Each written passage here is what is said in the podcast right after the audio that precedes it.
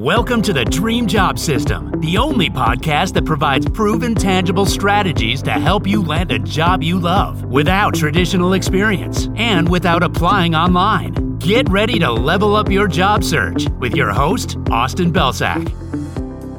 Hey everyone, welcome to another episode of the Dream Job System podcast. I'm your host, Austin Belcak, and in this episode, I'm going to walk you through a case study of somebody who proactively put together a value validation project for a job that they were looking for.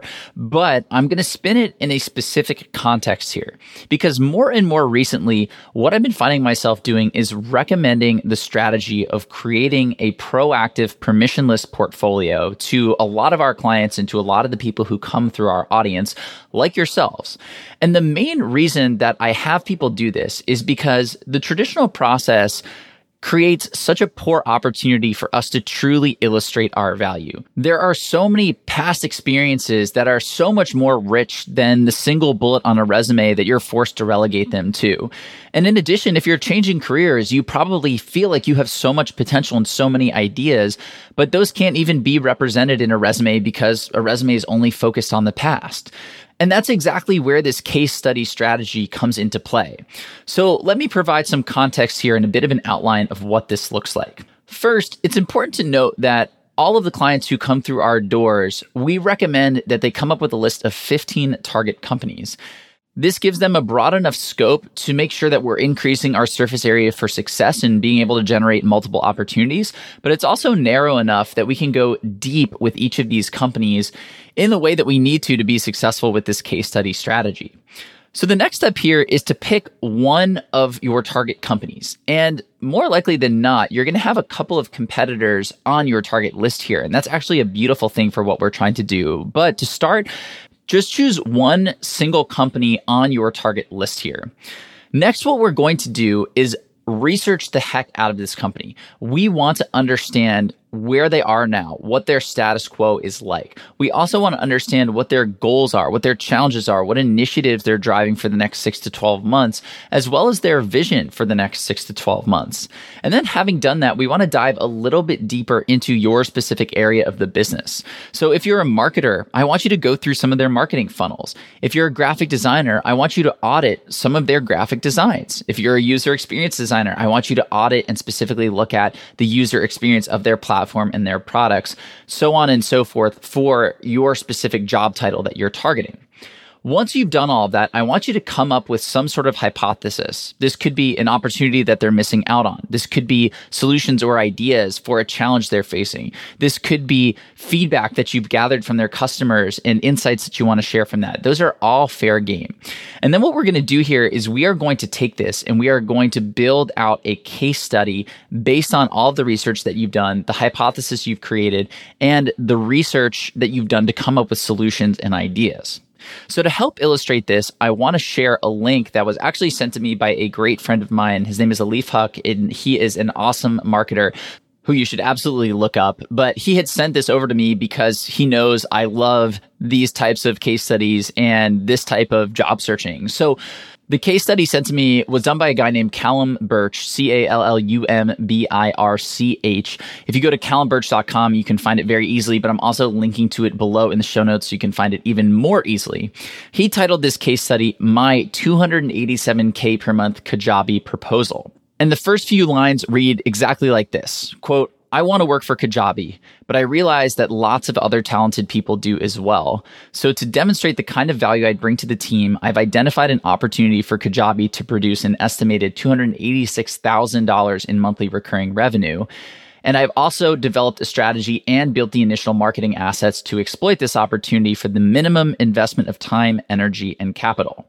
So how about that for an intro? Right off the bat, we know that this is a proposal for Kajabi to increase their revenue by 287K per month. I even think we can get a little more catchy with that title and that hook, but that's still a great start. Then we have a 10 out of 10 introduction where Callum's just saying like it is. He wants to work for Kajabi. He knows that there are a lot of other talented people who do as well and who are probably going through the traditional process. So rather than send in a resume or a cover letter and cross his fingers, he wanted to show the exact value that he could bring to the team. And he developed the entire thing out here.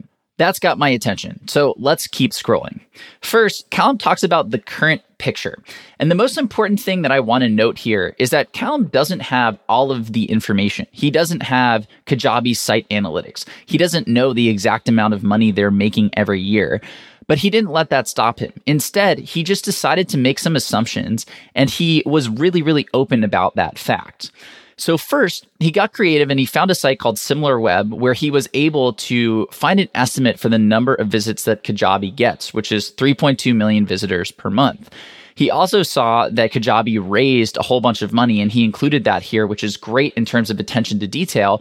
And he's also making an assumption that that traffic will likely increase. So then he lays out the marketing funnel. For every website, somebody visits the website, a certain percentage of those people raise their hand, a certain percentage of those people actually sign up for a trial, and then a certain percent of those people actually buy the product. And he says right here, I don't know how many drop off at each stage, so I'll make some hypotheses. And what he did was he actually went out and he found benchmarks for each of these stages.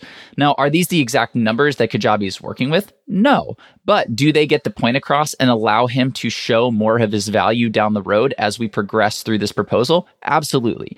So I want to highlight that because you don't need to have all of the information at hand in order to continue with or create one of these proposals. If you don't have some information, just make an assumption and call it out. You can say, Hey, I couldn't find this inf- information.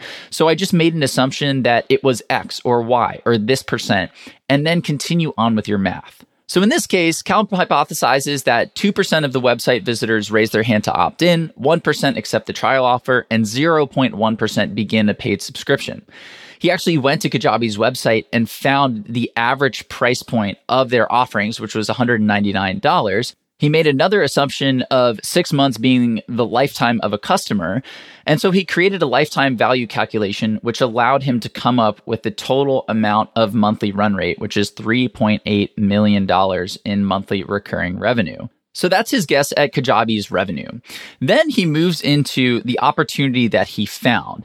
And the way that he found this opportunity was actually by using Kajabi himself. So he said, when researching Kajabi, I exchanged my email address to download a report. I also began to sign up for a trial subscription, but abandoned the process because I feared that forgetting to cancel the $199 per month subscription that I didn't need would lead to me being charged, and I didn't want that. And because this happened to me, I suspect that thousands of website visitors like me are leaking out of this exact same hole in the funnel. And you're not just losing those individual people, you're also wasting all the money that you spent to attract them because they're not converting. So this was his problem statement. This was his hypothesis that you are losing out on a whole bunch of people because your systems aren't set up to optimize for the lead capture that you could possibly be getting if your systems were optimized. And he found that again by going through this process himself. So if you have the ability to actually get in and use the product that your target company is offering, even better, you can come up with so many different opportunities and challenges and problems just from using the product yourself and assuming that other users, other people are like you. So I wanted to emphasize that as well. Now that we've called out the problem, Callum wanted to quantify the opportunity. So he went back to the original math. He said that he estimated Kajabi has around 32,000 unconverted monthly leads. And so if we can persuade even half a percent of those 32,000 people to accept the trial offer, that's 1,600 new trials per month. And if we can get 15% of those trials to subscribe, that's 240 new monthly customers, which paired with that lifetime value calculation that he did earlier results in around $287,000 in monthly recurring revenue. So that is the opportunity. And what I love here is that Callum quantified it. He went out and he actually used real numbers to say, Hey, this thing that's happening that I ran into as a potential customer of yours is costing you this specific amount of money. And no business wants to be missing out on $287,000 per month. Trust me. So if you can come up with some sort of tangible illustration of the opportunity that they are missing out on or that they should capture or that this challenge that they're not overcoming is costing them that is really what's going to sell this thing through. And you are going to get a massive massive boost in the amount of interviews and offers that you land. So this part is really really key which is why i wanted to underline it then Callum goes into a potential solution. And basically, what he's found is that through the two emails that he used to opt in, he didn't really get a bunch of communication. And the communication that he did get was an immediate pitch. Right after he signed up with one of his emails, Kajabi sent him an email that basically said, Hey, sign up for a trial. And his point was even if I did know a little bit about Kajabi, this feels really, really fast and really, really forced. So instead, what if we warmed the person up instead of just hitting them with an offer? What if we had a daily email sequence that showed them the value of Kajabi? Maybe showed them how to use it. Maybe showed them some case studies that would provide some social proof so they could see other people like them being successful. So that was his original pitch. But then he went a step further and said, look, maybe that 14 day trial isn't for everybody. So instead, what if we create some downsells? So if somebody says no to the 14 day trial with manual billing, what if we have a downsell to send them another offer for a 30 day trial, a longer trial, but with automatic billing?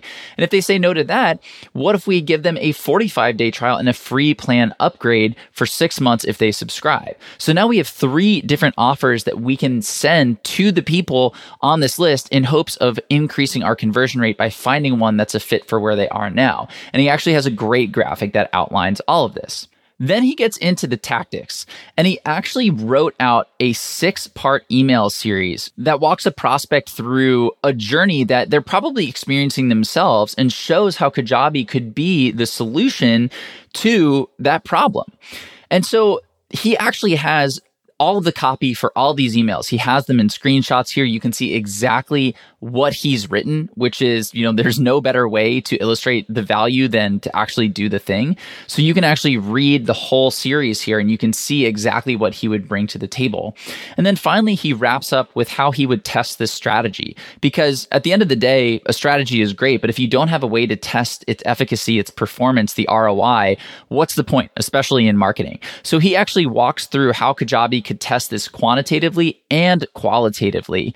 And then they could either double down on it or they could pivot on it from there.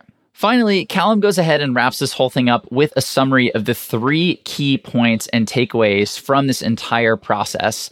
And now he has an entire case study that illustrates the exact value that he would bring to the table, not only for Kajabi, but for all of their competitors as well. The beautiful part about the strategy and the 15 target company plan is that many of the companies you're targeting are likely going to be competitors of one another.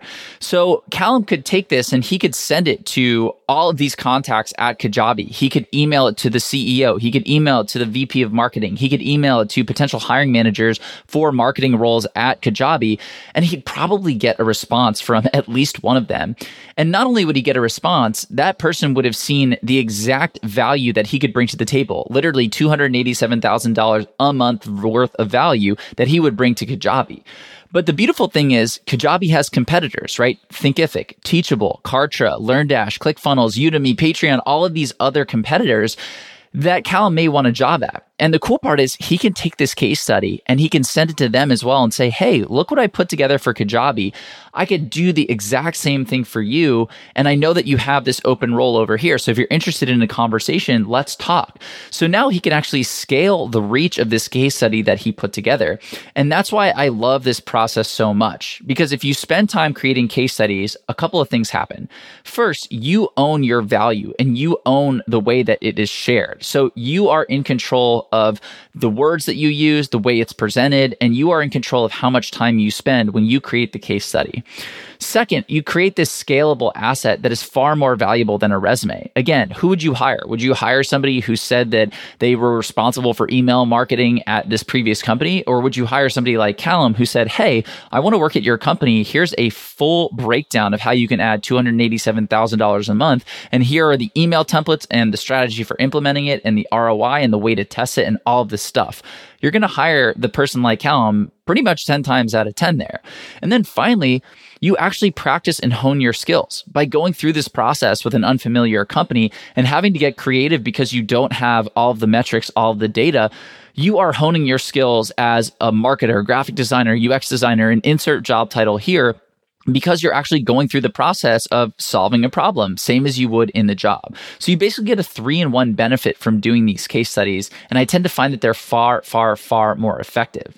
If you want another bonus and extra credit on top of all of this, you can actually turn so much of this into content. You can take all of the stuff that you learned, you can take the process and the journey of putting this together and you can turn them into LinkedIn posts. You can turn them into tweets and you can share them for even more visibility. So this is really like a four in one strategy. And that's why I've been finding myself sharing it with so many people in our audience, especially people who are looking to make a career change or take a step up, like going from IC to manager, but may not have that traditional experience. This is one of the best ways to illustrate your experience when you don't have that experience already in your background. So I hope this was helpful, and I also hope you'll check out the full article that Callum wrote. The link is below in the show notes. It's definitely worth a look and is one of the best illustrations of value that I've seen in a while. So big ups to Callum, big ups to my buddy Leaf for sending it, and big ups to you for listening to this episode. I so appreciate you. I'm grateful for it, and I will see you in the next episode of the podcast.